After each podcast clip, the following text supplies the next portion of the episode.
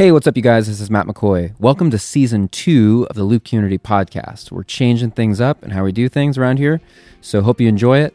If you love this podcast, please do us a huge favor rate it, share it, and leave a review. It means a lot. Enjoy.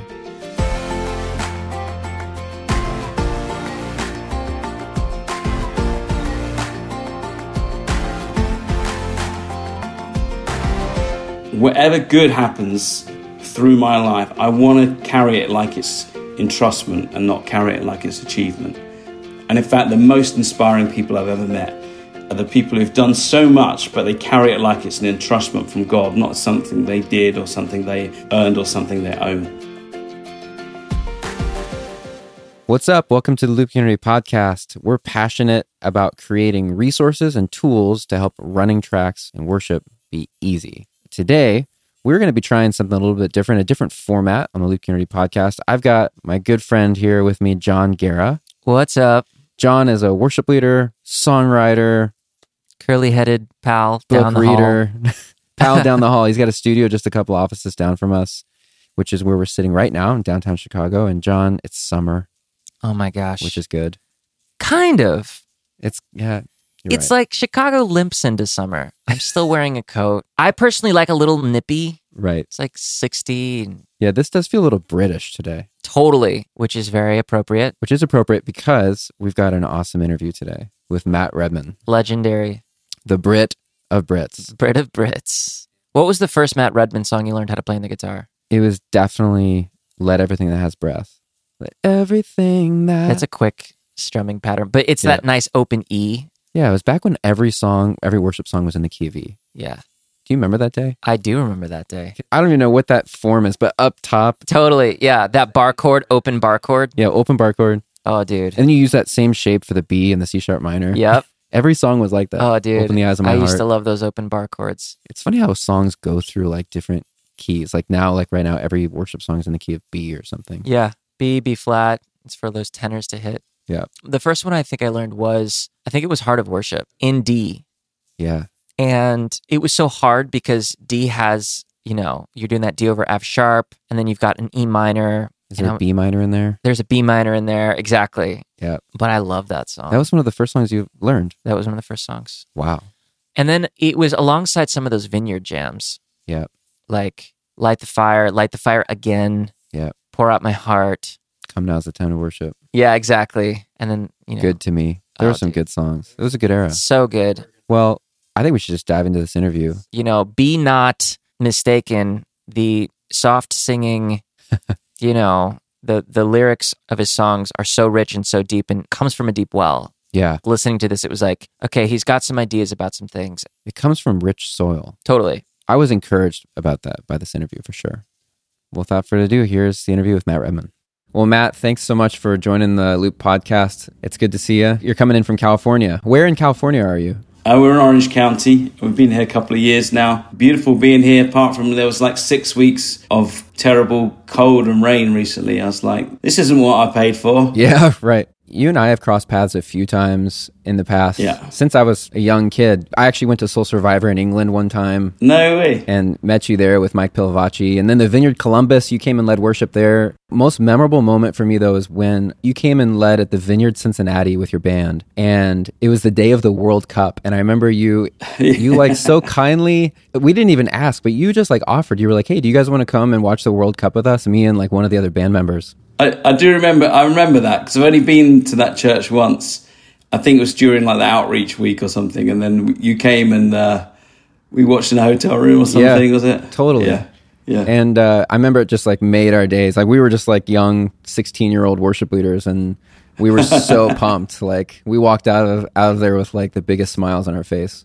That's but- excellent. Were we sh- were we shouting during the game though? Oh yeah, we were. it was a good game. It was a good game. Excellent. So I'm sure many worship leaders listening have heard of Matt Redman, and you know you've written some of the best songs out there, like "Blessed Be Your Name," "You Never Let Go," "Ten Thousand Reasons." And I remember my very first worship CD that I ever purchased.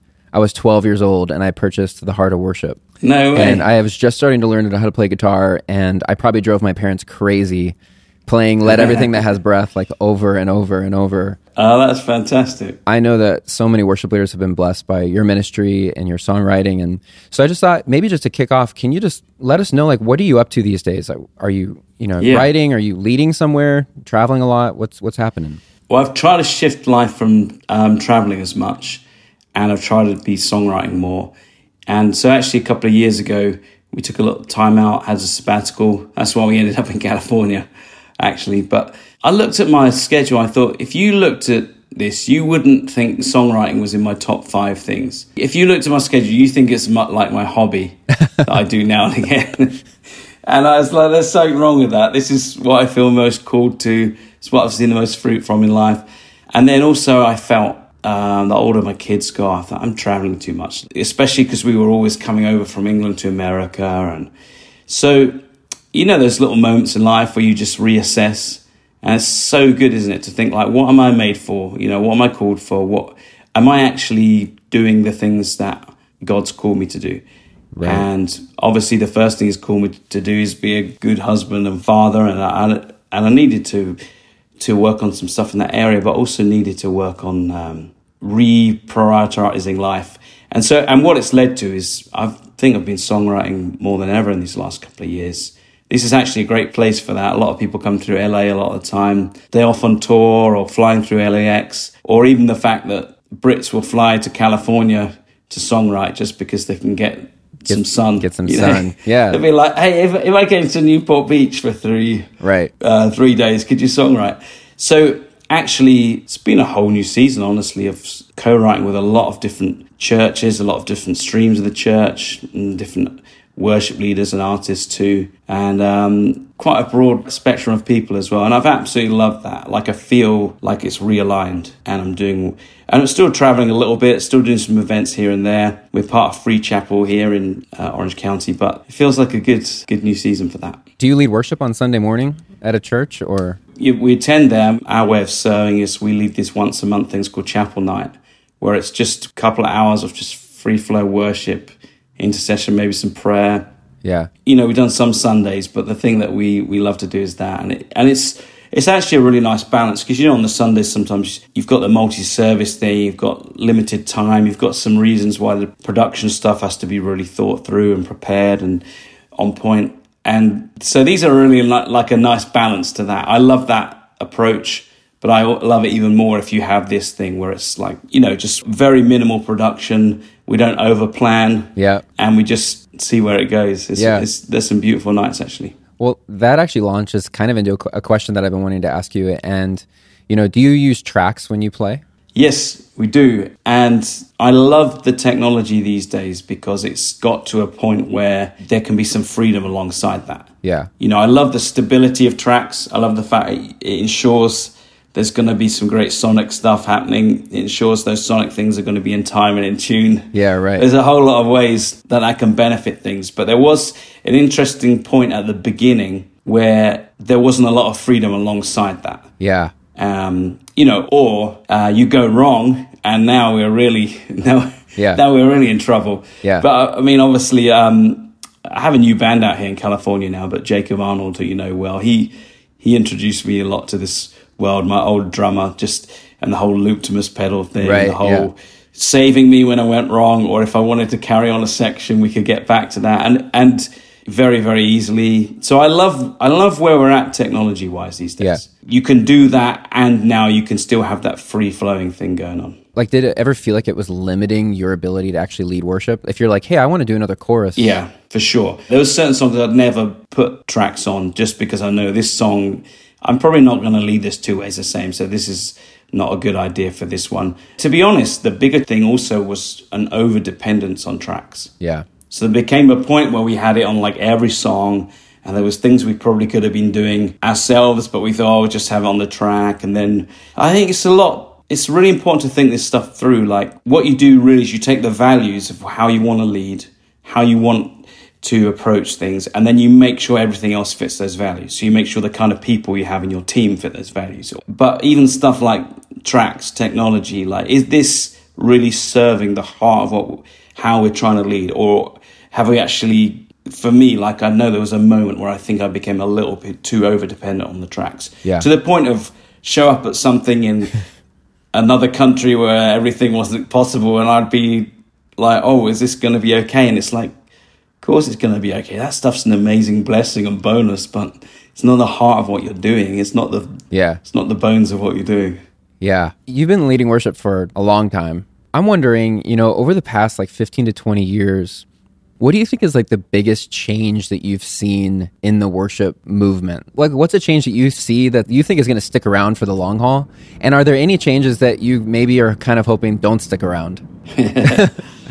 So I think the big thing for me that's a huge question. It is a big Uh, question, yes. The big thing for me is are we celebrating our strengths? You know, are, are we really leaning into the things that are our unique strengths in the worshiping church?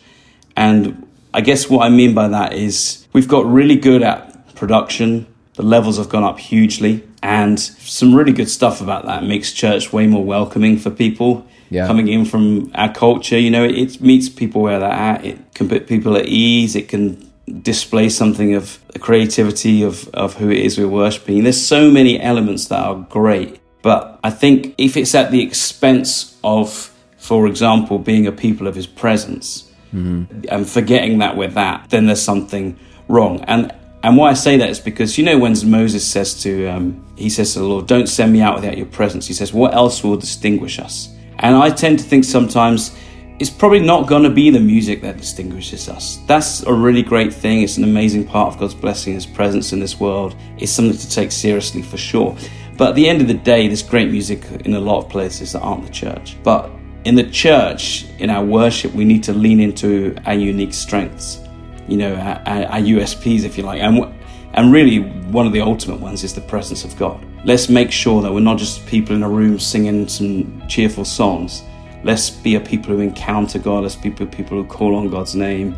Let's be people who draw near to Him and we experience in Him drawing near to us and have an expectancy for all that stuff. So for me, that would be the one thing to keep an eye on right now. I mean, the other thing is, would be as a songwriter, just again musically, I feel like we've progressed a lot. I mean, I've, like you say, I've been doing this a long time. I've seen a lot of progress, partly in the quality of the music, but also in the the wealth of creativity as well. Yeah. You know, it feels like got some different styles going now, and there's also some different expressions, and there's a lot of good news in that area. But I would say, as lyricists, I don't think we have really progressed. I mean, I can see we're all trying harder, so that's good news. But Yeah. But you know, it's really again because that can be one of our unique things. You know, when you sing in truth in a healthy way, that can be such an important factor in what we're doing. But from the musical and technical standpoint, I guess that's what I would say. Like, just Yeah. keep celebrating your distinctives. Let's do as well as we can in those areas, but let's always make sure we're coming back to the heart of what we're doing. Yeah, I love that. Be, you know, the importance of being people in the presence. And I think, Yeah. um, you know, when I think back to when I started leading worship, you know, learning "Let Everything That Has Breath" and the Heart of Worship CD, and you know, even you know, you you just used the word "the heart of worship." Uh, you know, the song you wrote when the music fades and all is stripped away, and I'm sure many worship leaders have heard that story of how that song came out. You know, of just how we're like, hey, you know what? Maybe this has become about something else, and we let's just strip it all Yeah. away, literally, and get Yeah. back to like the heart of worship and the presence of God. And I do wonder, you know, when I think back my 15 years of leading worship, I feel like I've seen, yeah, the music has gotten better for sure. The Yeah. stages have gotten bigger, the technology has gotten better, which are all very good things. But I've wondered, have we gotten to a point where it's challenging now for a worship leader to get to stay focused on the heart? Like, are we at a point now where maybe that song applies more than ever? You know, like, how does a worship leader deal with that as far as the tension between like this performance worship Yeah. and leading worship? Because I feel like almost we've gotten more and more so about the stage and the lights and the production. Yeah, for sure. What does a worship leader do? Like, do you feel like we've gotten off course at all in that? Yeah, I mean, it's funny with that song and with that theme because I feel like it's something you keep relearning. you know, it's a few times in life. I mean, I, I remember a time where I think I'd become over dependent on a band. I was very blessed to have great musicians and just God using that song again to remind me, hey, come on, like when you go in, don't, I want you to depend on me and my voice and my Holy Spirit, not on, on the band. Yeah. You know, that I've blessed you with. So I think you keep relearning that. And funnily enough, people keep requesting that song places I go right now. I signed Yeah. up to do an event later this year and they said, Oh, and we want this song be part of it and you to tell the story of that. And I'm thinking that's kind of funny because it's like all these young people, like half of them weren't even born when I wrote that song. Yeah, right. So it's funny how that comes around. I just did a live recording with Phil Wickham, one of his song sing along Yeah. records, and he's like, "Hey, I want to do the Heart of Worship on it." Yeah. I'm like, "Are you, you sure, mate? That's like two decades old." And he's like, "No, I think it'd be good to speak into that." And so I get, I think I agree with you. I think I agree that we're in a season where we could be learning that, and there is a lot of performance Yeah. in worship, and I find it a little discouraging sometimes. I, I feel like sometimes to see, particularly when you see like, okay, I kind of get that, but but let's please communicate that's not a model of how you lead on Sunday morning. I get what you're doing. You're at a festival. There's a bit more of a thing going on here of you projecting yourself. I don't really even have a big problem with that as long as we're making it clear. Oh, by the way, that that's not how we're saying you should lead on a Sunday morning Yeah. you know and it's a really interesting moment isn't it because we're living in a society where you can self-promote more than ever Yeah. self-congratulate more than ever and show off more than ever honestly Yeah. so you've got like all these different social media platforms and then you've got what we do in our events feels like every lighting moment has to outdo last year's conference Yeah. you know, and these budgets are going up and up. I think the key thing again is is to almost deconstruct it all and just now and again just run everything through the filter of our values and really the filter of the kingdom of God. So, in, what does it look like in the kingdom of God? And you pretty soon remember, like, we don't actually impress anyone into the kingdom. We don't like or anyone with production brilliance into the kingdom. Like, what are the reasons we're doing these things? Are they honestly for the glory of God, or is a little bit of it for the glory of us? It's a little bit of to make ourselves feel like we're top of the game, or we did better than we did last year, or I don't know. But I think it's really important for every element, like technical, pastoral, musicians, the whole team, to now and again, maybe once a year, have a review. Like, here's our values, here's the values of the kingdom of God.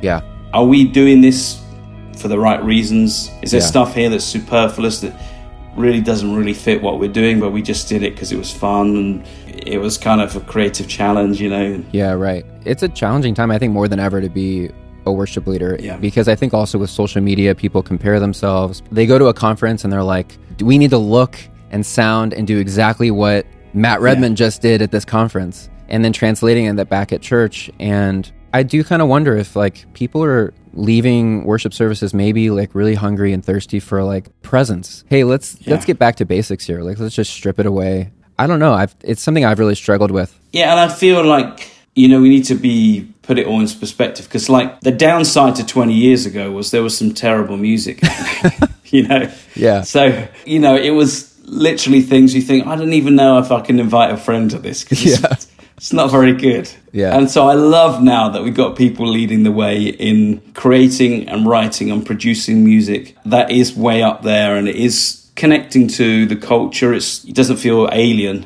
to invite someone into. So that's awesome. But it's just like that readjustment of like, okay, this is great, Yep. but let's make sure that the Yep. heart of what we do and a pursuit of the presence of God and Yeah. some of these other values um, don't get missed out in the process, right? Yes, and this is why I think your voice is very important in the in the worship community because I do think that we need more worship fathers, like worship coaches. Like there's 16 year old worship leaders who are coming in leading worship, and they're the way they're learning is by watching these conferences or social media or Yeah. you know back when I started leading worship there was none of that there was no social media there Yeah. was you know what I mean like When I started leading, it wasn't even a job.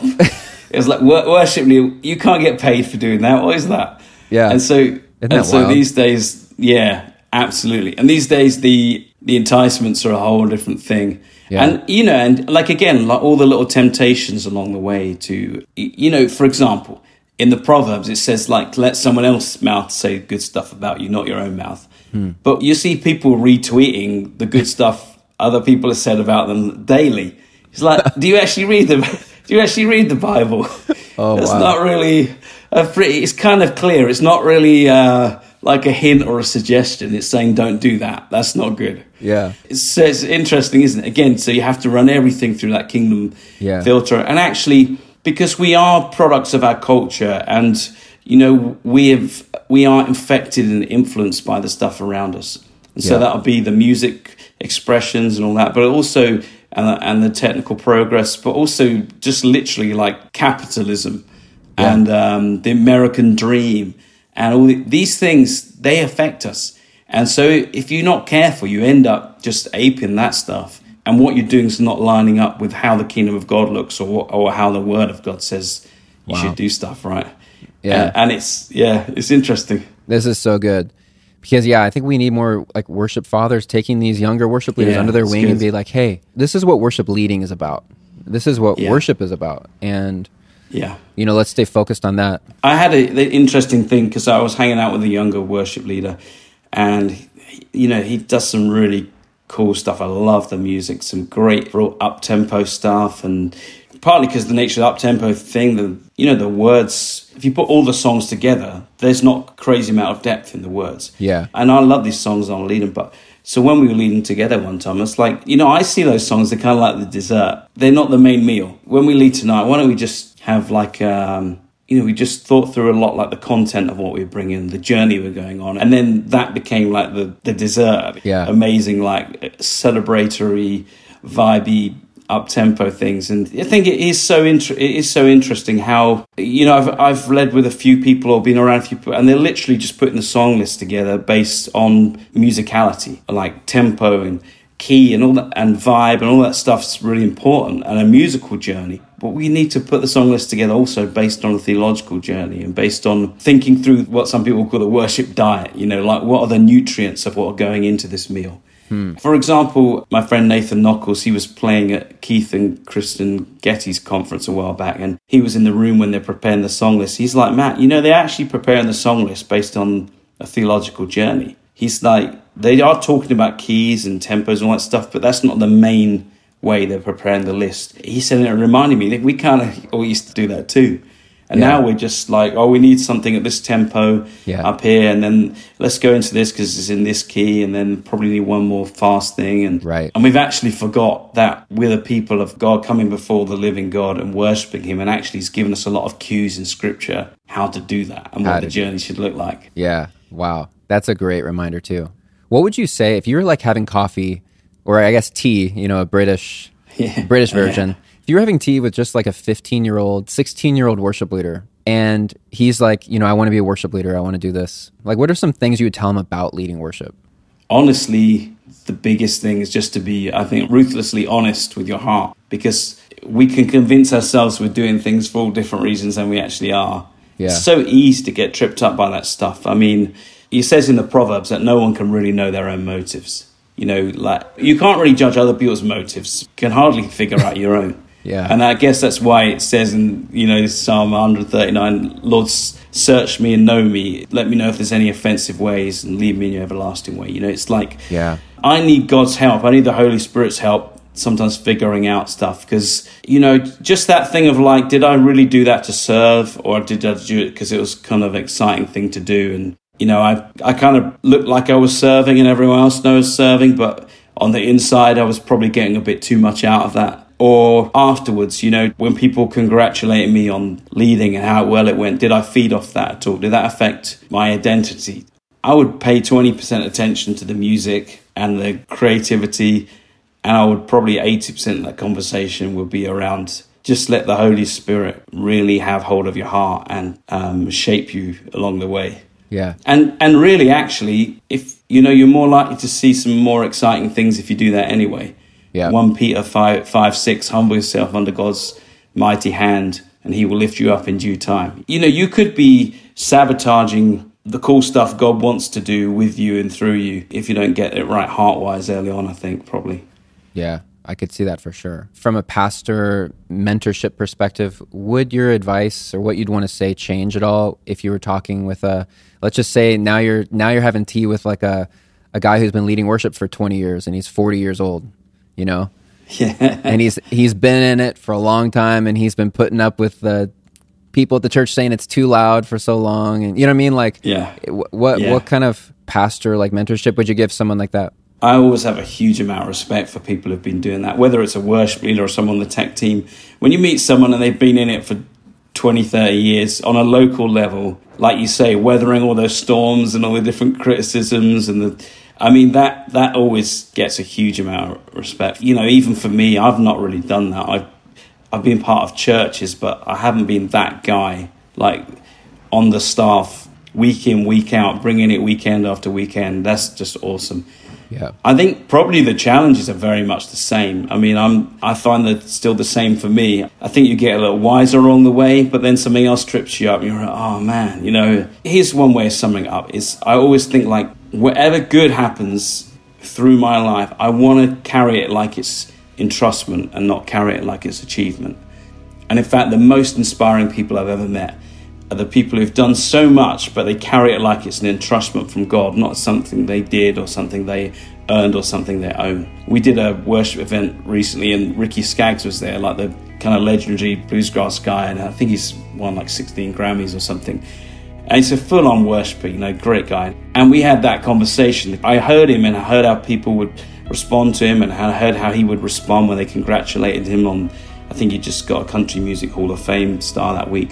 And I said to him, you know what I love about you? It's like you're wearing it like it's entrustment. You just, it's something you're carrying for God. You're not wearing it like, hey, look what I did. It's like you're wearing it like, hey, Yeah. look what God in His mercy did through me. Yeah. Look what He let me carry. This has been awesome. So that's another thing to sew into. Like, it seems like the triumphs and the victories and the great moments of something going awesome, they're the moments to guard your heart the most, I think, sometimes. They're the moments you can lose your dependency on God. A little Yeah. part of you thinks you, you've got this figured out now, you know how to do it.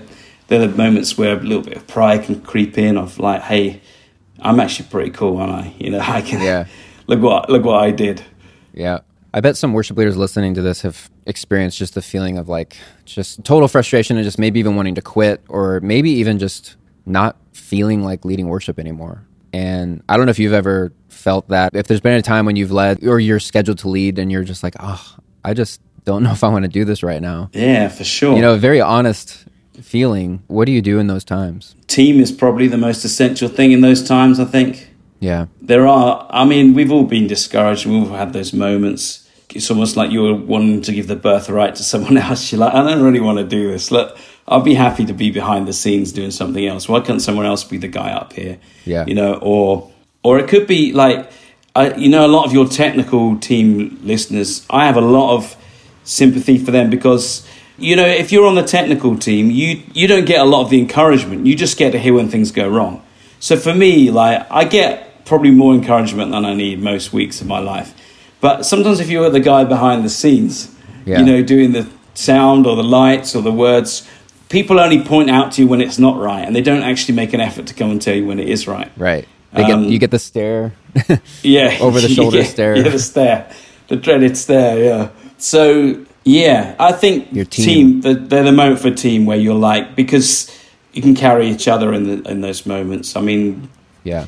rather than have to talk yourself into it it's kind of nice sometimes for someone else to say to you hey man you, you're doing a great job you know that was tough and Yeah. we're going to go onwards you know Yeah. One question for you. So I love your latest album, uh, Glory Song. What I love is that you've merged like CCM and gospel music together. oh thanks man What's interesting though is that gospel music's pretty hard to play. Like yeah it is like those guys are serious players. Yeah, Um, absolutely. That's why I made sure I was in the songwriting moments, so there wasn't going to be anything I couldn't play. But yeah, right. I, I actually loved that because, I mean, obviously musically it was a fun thing to do. Um, from the writing process right through to the recording, and then chucking a choir on at the end and all that, and having some guest singers. I loved it musically, but just heart wise, think been thinking a lot about how often these different streams of the church we don't really, we're not really in each other's lives. And sometimes there's not a whole lot of enmity between us, but there's not a whole lot of effort there either. And, you know, I admire a lot of gospel music and I have some, you know, quite a few friends in, in those kind of leading in those kind of expressions.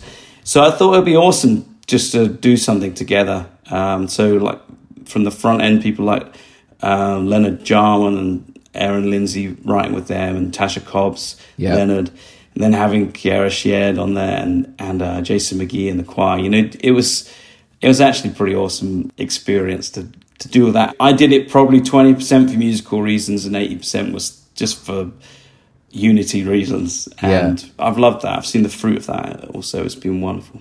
Yeah, it's a great it's a great album. I love what I've been hearing just because I know that like Elevation Worship did the same kind of thing with Elevation Yeah. Collective, and Yeah, that was cool, wasn't it? there's some of my favorite versions of those songs. All the crazy key changes on "Do It Again." Yeah, The uh, Elevation Collective with uh, Travis Greene and is it Kierra on there? Someone else on there. That's just awesome, isn't it? yeah, it's amazing. Well, uh, Matt, thank you for your time, and thank you most of all though just for how you father worship leaders. Like you, I know have had a huge impact on my life for sure, but I know many other worship leaders and. You know, I think about that time in Cincinnati where you had us watch this World Cup, and you could have. I feel like you could have just kind of hidden out in the green room and like, you know, just like been untouchable, basically. And it was like the complete opposite. You were like, "Hey, like, come hang out with us." I can't tell you how how deeply that impacted me and the guy I was with. Um, Oh, thanks, man. That means a ton. I love that. because it kind of just I don't know. It's just another reminder of like, hey, this is what it's about. Thank, thanks, man. That means a ton. Um, I, I was also trying to indoctrinate one more American into soccer. You know, Into the World Cup, yeah, right. yeah, You were successful. fantastic. Yeah, Thanks, mate. No, that- I love that. That's really cool. yeah, it's awesome. Well, thank you so much for your time, and it's always good to hang out and talk. Our pleasure, mate. Yeah, stay in touch. Hello, check one. Hey, Matt Redman, what a legend. Total legend. I can't even believe how many nuggets of wisdom were packed in there.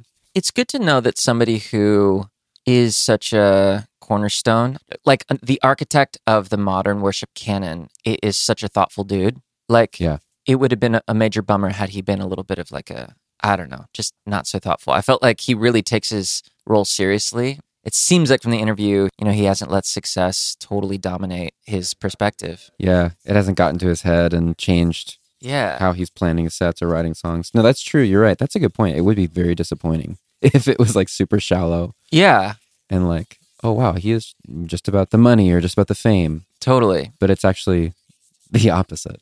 I love the thing about, you know, it's it's kind of an obvious thing, but the pithy way he said it, the production versus presence. So the church is about the presence of God, and sometimes we have a tendency to make it about production, which I understand, you know, because you want it to be good. And sometimes I think in our flesh, we need something very practical to work on. Like I think in our own, I don't know if you feel this way, but for me, in my own even devotional life, it's easier for me to not worry about presence, but to more worry about like the details of my day Right. You the know. checklist. skip over the stillness and the attentiveness to God and kind of prayer and just move straight to, all right, what do I have to do today? What emails do I have like? Totally. The presence part is the hard. That is the hardest part, actually. I I even think this morning I was walking to the train and I'm like, okay, I'm going to listen to this Tim Keller podcast episode. Yeah. And I started listening to like 10 seconds of it. And then I thought, you know what? Actually, I really have another podcast I have to listen to for work. totally. And I only have 30 minutes until I get to work. So I'm going to listen to that. Yep. And it's like, I totally skipped an opportunity to, For like enrichment. yeah, Totally, I dude. went right to work. you know, I think it's easy to criticize the group, but I think it is like a personal thing. Like, and I'm becoming increasingly passionate about that. How do we actually set up our lives in such a way that the presence and attentiveness to God is actually like, we almost can't get away from it, you know? Because it's Mm. hard to turn it on when you're like trying to put a service together. Because you do have to worry about, well, when are we starting the video? You know, how long is the song? That drummer is playing way too many kicks. Like, we, you have to think about all those things. So it's almost like at that point, it's too late to be thinking about, Right. well, how do we engage with the presence of God? It's got to be this, this almost like natural overflow. But and it's it's such a thing that's like not tangible which is why i think that maybe we like focus on Mhm. production because it's like okay yeah, these are blocks that i know how to stack and like put together and i can actually practically make this happen totally. and the presence of god thing is like something you can't just manufacture and make happen right i could put together a beautiful planning center set yeah. or great lighting cues what did you think about what he said where he's like you know there's a lot of great music in the world and music may not be what distinguishes us as christians and we might need to like just recognize that Oh my gosh. that it's spirit that would, yeah, no. I love that. That's like, that was for sure ringing on my bells. He said something along those lines like, we don't impress anyone into the kingdom of God. Like, we need to deconstruct our impressiveness Wow. he talked a lot about values too. And something I wrote down was like, he said we need to construct our sets, we need to build our teams, we need to use tracks, but it all needs to start from our values. Yeah, based on the values. I think there's two values that are kind of at war when we're constructing services. It's like there's values of entertainment and then there's values of like encounter. What I'm trying to do when I'm entertaining somebody, I'm basically trying to like snatch their attention, stimulate them into a response versus encounter is I I think you're more trying to create a space for something else to happen that is more than the sum of its parts. Like if I was going on a date with my wife Valerie and I was trying to entertain her, it would be very different than if I was just making a space for us to connect. Mm. And sometimes you do maybe make the dates or it's it's something fun. You're like, all right, in the morning, we're gonna go get, you know, coffee and bagels at your favorite bagel place. And then after that, we're gonna go do this other thing. And then we're gonna do this. And then I'm gonna surprise you with it. And it's like those are fun. That that's really great. I'm not saying that's bad. If we're kind of disconnected, if we're kind of like I just need to like look in her eyes and listen to what she's saying to me. If I need to just share my heart where I feel, you know, X, Y, or Z, I'm going to find a quiet place. I'm going to make sure that like, you know, whatever is going on in her mind is like taken care of, you know, her responsibilities, her checklist, my checklist. And going to be like, okay, let's connect. I think sometimes we think people come to church to be stimulated into a response rather than to actually encounter the Spirit of God. Wow. Dude, I got chills when you were just saying that because that is so true. Those two things are majorly at war every single weekend. Yeah, Performance versus presence. Like 100%. we spend two hours at least on a Sunday morning just practicing and preparing to get the songs perfect and get the lighting cues perfect and the lyrics and maybe five minutes before the service praying Yeah. for like, God, hey, so just hope everything we just did to go really well. Yeah. Not like, God, we are desperate for your presence. yeah, totally. because otherwise everything we just did it's going to be cool but is it going to really change someone's like heart And I think that people are not coming Yeah. to church for stimulation. I was leading worship this past weekend mm. and it suddenly struck me Valerie's pregnant. It's our first kid. And it's just, you know, things are changing. We're thinking about the future. We're thinking about family. We're thinking about all that. And suddenly it struck me like, I don't even have a kid yet.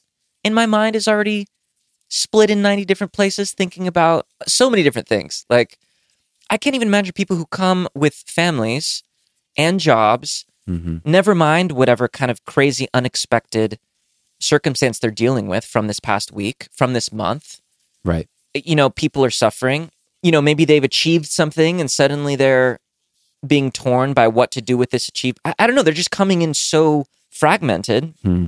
It's like, do they want? No, no. Do they want? Do they need to be stimulated at that point? Do they need to be like worked up into a frenzy, or do they need just like two minutes of permission to be like, you can literally stand there, close your eyes, and just attend to your soul wow and think about God right because they're not giving. I mean, I mean, I don't know. I, personally, I don't think I. I'm not like dying for stimulation. I feel like I'm overstimulated yeah most of the time. yeah with social media and like flashing things on our screens all the time maybe we're shoving it down their throats of like all right we're going to do this like big huge hip hip hurrah song at the top with Totally. flashy lights and stuff and they're like that's not what i need at all it's like they come for like a steak dinner and we're like no we're giving you just ice cream Exactly, which is kind of what what Redman said. Like he said, there was one worship leader he's leading with who has a lot of like up tempo rah rah rah songs. He says, but the lyrics weren't maybe super substantive, and so he's like, this feels like dessert. So let's construct something more substantive, and then we can hit him with the big songs at the end.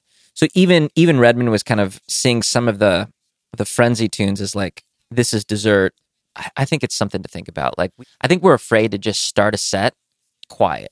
mm-hmm. It's Right. like, well, no, we don't start quiet. We start big. Yeah. We start huge. Like why is that I don't know. That's so weird. Because you're right. It is. It's kind of just like this is just the way it's always been done. So we're gonna do that. I blame who wrote the uh Enter his gates with thanksgiving in our hearts. Oh, gosh, you're going way, way back. With praise. It's like it's almost like we've been Yeah. trying to rewrite that song for Yeah. like 30, 40 years. Oh, that's really funny. People are coming, but they keep coming. That's what's Yeah. interesting. So Right. why would people keep coming back if they're not getting what they need? Dude, it's just the grace of God, I think. I mean. I- and, and again, it's not all bad. It's not, these are not, Yeah. we're kind of we're zeroing in on something because we have the the luxury to do so and because I think it's helpful to do so. You know, we're both early 30s, both been leading worship. I mean, for me, I guess since I was 12, though I'd say ages 12 to 15, I was wasn't so much leading as much as like subjecting people to me singing worship songs in their presence. But yeah, it, it does feel like something that you kind of notice over the long haul. I mean, yeah, I think what's good about this conversation is kind of also what he was saying about how a worship leader needs to be ruthlessly honest with their, That was with their heart because you can't judge other people's motives, and you definitely can't even you don't even know your own motives. You know, like you can't judge your own, Totally. and you know, just keeping that into check of like, why am I actually doing this? Was I was I enjoying that praise a little too much? You know, or am I really serving because I have a heart for the people to encounter the presence of God? Or am I Mhm. doing it so that the people are looking at me and being like, wow, he sings really good. He looks really cool. Right. You know? No, I love that. He's he's like, be skeptical of the praise maybe you get.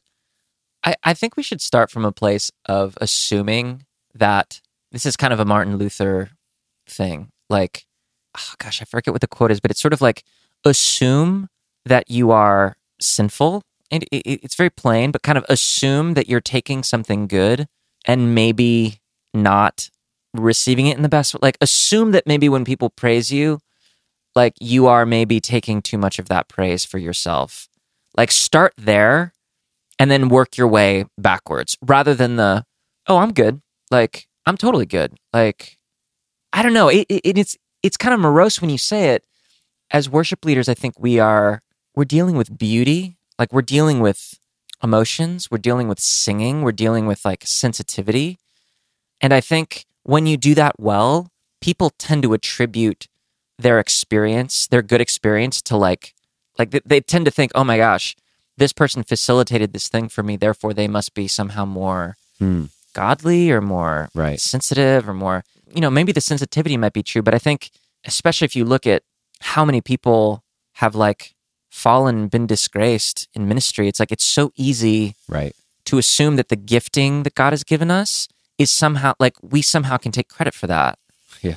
But it's like it's a gift. Like I, I can't take credit for what my parents give me for Christmas. Yeah. It's like that's literally was just a gift. And if I'm using that gift to serve people, I mean again, these are these are obvious things that, you know, I think everybody would, would assent and agree to, but it is hard in the moment, I think, to not take credit Yeah. for like To let your human nature kind of take over. Because it would Yeah. naturally, it'll just take over and take credit. I think so. Which that's, yeah, kind of ties on what he said about the ach- achievement versus entrustment. Mm, Like you, maybe you got a new job at a church that you've really wanted to work at for a long time. yeah. It's not like achievement. It's not like here's what I've done to get Yep. this. I, I deserve this. I'm a great singer. I'm Totally. an awesome worship leader. People love me. But it's entrustment. Like God gave you this platform, and you better use it right. You Oh, know, man. like it's entrustment. Like it's it's like look what God has done. Look what God has given me to steward. Which I hate using that word because that sounds so churchy. But like, Yeah, no, it's true though. And it takes some failures. I, I feel like I really screwed the pooch with this early on. Later in high school, like I was getting praised for like my musical ability. Like I could sing. Yep. I was a little better at the instruments and I, I like picked it up quicker. I was just such a jerk to be like I just felt for me, I was like, you know, it was totally achievement. It was totally like, yeah, I've got this. Like that's to my credit. And you know, I still, I think, struggle with taking credit, but I think God has graciously given me a series of really, really, really embarrassing failures to kind of knock me down. And sometimes I think we, you know, we try to avoid those failures or try not to play them down. But I think sometimes failure and maybe a season of things not working is like a way that God kind of chisels away at our pride yeah, and just like, no, no, no, remember everything's a gift. I could take it away from you um, like anytime. Yeah, to the point where like i'm thinking about now there's there's probably some people who are leading worship who are like i wish people would praise me a little bit. Like i'm really struggling. And i think the value goes both ways where if we learn to kind of be funnels for things rather than like containers the giftedness or my calling or my job on a sunday morning i'm just here to channel whatever god has for these Mhm. people then we not only don't receive the praise in a negative way, but we also we also don't receive the criticism in such a personal way. Hmm. Because you know some people who, you know, are just so open with what they think about it. and it catches you off guard and suddenly you're like I thought that was great and now I'm depressed. Yeah, like right. Right. there's something about like over identifying that actually hurts you when when you get praised and hurts you when you get criticized. Hmm. And I think that seeing your job as as just like facilitating rather than like I'm supposed to engender like out of my heart I'm giving you this brilliant thing. It's like criticism sticks less, I guess. Yeah, totally. Wow. I'm starting to think that maybe the thing we were talking about earlier with presence versus performance is actually connected Mm. to entrustment and achievement, where achievement is like performance and entrustment is like presence, in that we are constantly trying to achieve. I just need to work harder, be smarter, have a better social brand, whatever, Yeah. to achieve to make this happen. Mhm. And that's kind of like the performance part of worship, where we're like, we got to practice this song better. We got to like get the slides and the lighting all better to make this happen, to make it work. Versus the opposite, which would be entrustment Mhm. of this is what God's given me, and only by the grace of God, and I'm desperate for His presence, which would be connected to presence of like we need on Sunday morning, we need to be like desperate for God to show up It's so good. and to move in people's life. It's funny because those were two totally different times in that interview, but I wonder if like that's actually connected. Those are the two competing things, and we see that in church, and we see that also just in our hearts. Yeah. No, that's so good. And that's such a helpful paradigm to think. Am I trying to achieve something here or am I seeking after God? It's it just sometimes language helps us just understand it. That is so helpful. Right. It's hard not to. I mean the the services kind of like you said so many times, the services have become so glitzy and so flashy Mhm. in some circles. And if they're not, then people are striving towards that. Yeah. That I don't know. It is it is kind of wild. I, I I do wonder sometimes. Yeah, if there isn't going to be such a, a, a massive like pushback against the flashy and the glitzy. Because here's the thing: when people, when human beings do encounter God Yeah, in a very real way, suddenly the glitzy and the flashiness feels like, Yeah. you know, Vegas midday. It's like this is not yeah, what it looked like when it was dark. Yeah. And I've never been to Vegas actually, Right. but I, what I'm imagining. yeah. Or Times Square. Times Square. Exactly. It's different at night. Exactly. It's At night, cool it's like, day, whoa, this is crazy. And then during the day, it's like there's Yeah, there's vomit, some- right, beer bottles, Yeah. you know, people laying. right. And once you experience the presence of God, it won't matter whether it's an upbeat song or quiet. It's just as whatever is the presence of God. To me, presence of God is simply like that quiet voice, that attentiveness to to something. Mhm. Like it's like a personal encounter that requires attending to something immaterial. Because sometimes I think when people say presence, they immediately think frenzy and they think like, ah. And sometimes it is hands in the air. Sometimes it is a pretty intense thing. Well, it is intense, but it's it also can look like someone standing hands crossed and they're just suddenly the horizons in their heart and soul broaden a little bit and light pours in.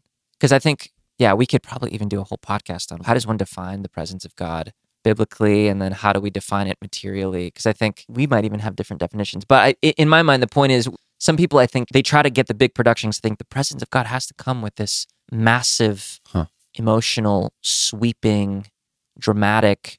And again, you know, just like right. Elijah in the cave, you know, wasn't in the fire, wasn't in the the great crash. It was in that tiny, tiny whisper. Oh man, I feel like we could talk for hours about that interview specifically. Totally, man. I have like tons of things written down here, but Till next time. Matt's a great guy. I feel like very moved personally Yeah, and convicted by some of the stuff he said. So it's good encouragement for worship, guys. Yeah, me too. Matt Redman.